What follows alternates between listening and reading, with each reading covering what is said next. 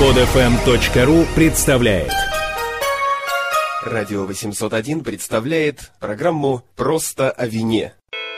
Ведущий Дмитрий Ковалев рассказывает об истории напитка, культуре питья, проводит дегустации в эфире, рассуждает о современных проблемах и тенденциях.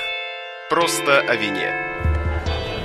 И мы продолжаем посещать заведения города Москвы. Мы, это вот я, Саш Садиков, и главный человек э, на радио 801, который разбирается в вине, отец-основатель Дмитрий Ковалев, обозреватель журнала Simple Wine News. Добрый вечер. Здравствуйте. Хотя некоторые будут, наверное, слушать эту программу в какие-то другие времена, но это не важно. И сегодня мы решили отойти от серьезных тем и устроить некую дегустацию игристых вин и поговорить о шампанском. Да, о шампанском, об игристом вине, самом популярном, наверное, винном слове в России, шампанском шампанское, да? Вообще, тут опять мы сталкиваемся, интересы России сталкиваются с интересами, конечно же, Европы, Франции, в том плане, что у них-то шампанское это из провинции Шампань. И они заставили весь мир уважать это слово, то есть все. Но наших людей нельзя заставить уважать. И, конечно, горько, наверное, то, что у нас до сих пор это... Горько! Горько, горько, вот, вот это вот самое шампань. Потому что как-то я судьбой был заброшен в один из ЗАГСов города Москвы.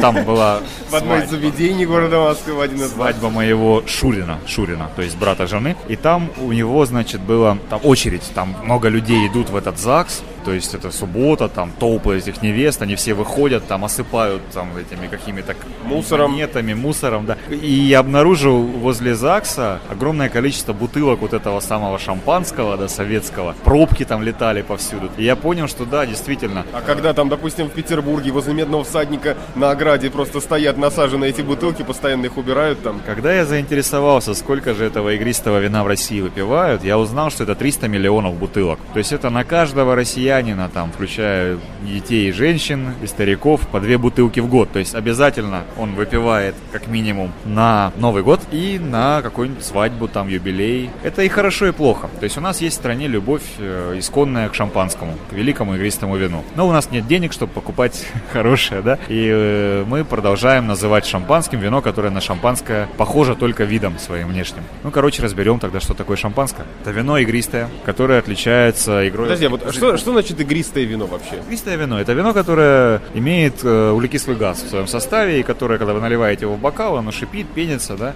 То есть это газированное вино?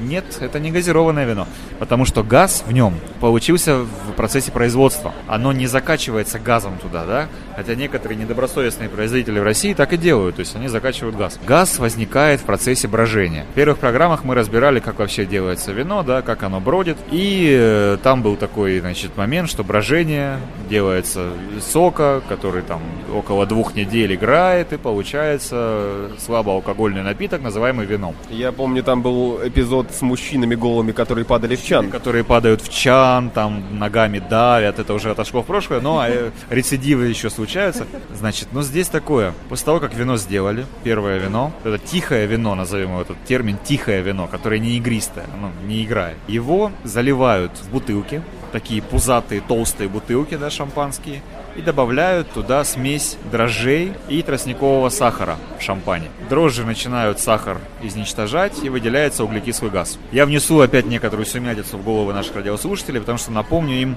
не менее известного, чем Онищенко в винных кругах, профессора Жданова. Э, профессор Жданов это человек, наберите в YouTube просто. Человек, который борется, у него святая цель, чтобы русские перестали пить. Цель великая, понимаю его, но делает он, конечно, это антинаучными и анти вообще человеческими методами. В частности, частности, он рассказывает, как делается шампанское. Профессор Жданов настаивает на том, что он, мол, видел, как делается шампанское, потому что был в Абрау-Дюрсо, на юге России, в Краснодарском крае. Там действительно есть инфраструктура, похожая на шампань, на настоящий шампанский дом. И вот он говорил, дрожжи, эти несчастные дрожжи, он рисует даже такие существа на доске грифелем с глазками, с ушками которые, значит, заливают в эту бутылку, они там живут своей жизнью, в штольнях эти бутылки лежат, и в какой-то момент резко включаются прожектора, направляется свет на эти дрожжи. Дрожжи от страха и ужаса начинают быстро умирать, от страха они выделяют газ, я даже не знаю, как сказать нашим слушателям. Короче, происходит некая такая физиологическая реакция, э, они испражняются, выделяя при этом спирт и углекислый газ. То есть то, что вы пьете, говорит профессор Жданов, это вот то, то самое дрожжей, напуганное убиванных людьми и убитых в количестве миллионов человек на бутылку. То есть, ну, вот человеческая мысль его понятна, то есть он, он сочувствует сочувствует дрожжам. Хотя у них, конечно, нет ни глаз, ни носов, ни ушей. Это обычные такие микроорганизмы, которые в нашем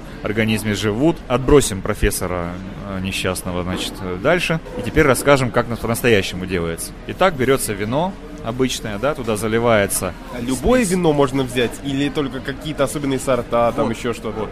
В Шампане, там историческом центре производства игристых вин, за века уже устоялась такая традиция делать это вино из смеси трех сортов. Это Пино Нуар, великий сорт Бургундии и Шампани. Это Шардоне, более известный нашим радиослушателям. И Пино Менье. Из этих сортов, казалось бы, белый сорт только один, Шардоне. Однако шампанское в бокале обычно белое, да? Как это делается? Чтобы не получить красное вино из красного сорта, э, надо просто очень быстро его поместить в пресс и отжать. Весь цвет идет от кожицы. И если не будет настаиваться сок на кожице, то будет вино белое. Вот так делается в шампане. То есть три этих сорта, они потом смешиваются в разных пропорциях, чтобы получить вкус шампанского вина. Итак, заливается это все в бутылки, уже готовое вино, добавляются дрожжи и сахар, и кладется это все на долгие полтора года, как минимум по закону, в погреб темную штольню, где дрожжи потихонечку делают свою работу. Они выделяют этот углекислый газ. Между тем они еще вступают в контакт с теми веществами, которые содержатся в вине. Постепенно выпадают в осадок, формируется особый ароматный такой осадок. И все это вместе тонко-тонко так работает в течение 15-18 месяцев и влияет на вкус вина.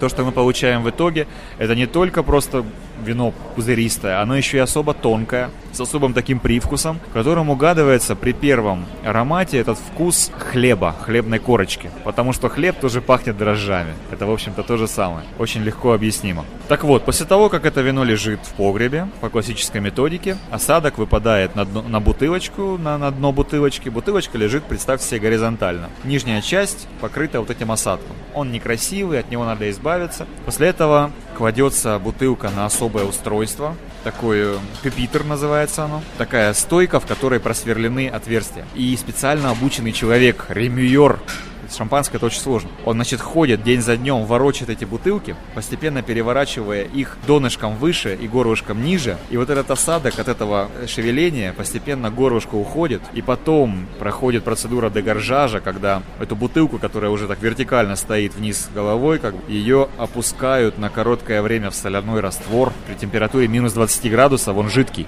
примерзает к пробке а пробка здесь обычная, как пивная. Примерзает осадок этот в виде ледышки, открывается бутылка, оттуда вылетает осадок, и в этот момент уже затыкается самая обычная шампанская пробка. Вот вкратце, конспективно, вот как делается шампанское. Потом оно еще некоторое время лежит, отдыхает, чтобы вот эти вот газы там как-то опять перемешались с жидкостью, и поступает на полки. И это вино отличается от всех вин остальных игристых, именно шампанское, особым тонким вкусом, особенно мелкими пузырьками, которые подчеркивают тоже то, что текстура вина плотная. И вот представьте, углекислый газ, он не, не так, как в минеральной воде такими огромными пузырьками выходит, а мелкими, потому что плотное вещество, да, он, оно мешает этим пузырькам стать огромными. Соответственно, сегодня мы с Александром, надо сказать, находясь в более или менее бюджетном заведении города Москвы, не в ресторане Пушкин, мы сразу скажу, мы здесь взяли по бокалу не шампанского, но мы взяли по бокалу просека. С другой стороны, вот смотри, а шампанское и игристое вино, можно ли э, шампанское назвать там одним из игристых вин, просто есть еще другие, или это какие-то вообще отдельные виды? Да, шампанское это одно из игристых вин. А чем от него отличаются другие? Просто вкусом? А, я, в вот... том числе, например, просека и большинство вина, э, называемого в России советское шампанское. Не говоря о том, что оно не из провинции Шампань, да, эти все вина,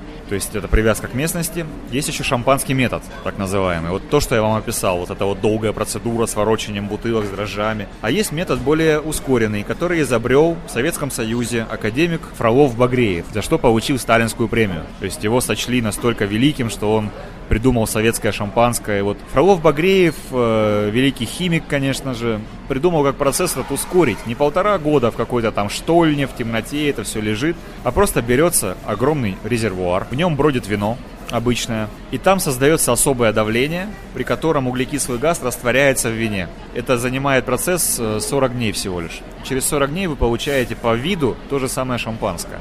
Но по вкусу, по долготе жизни в бутылке совсем уже другое.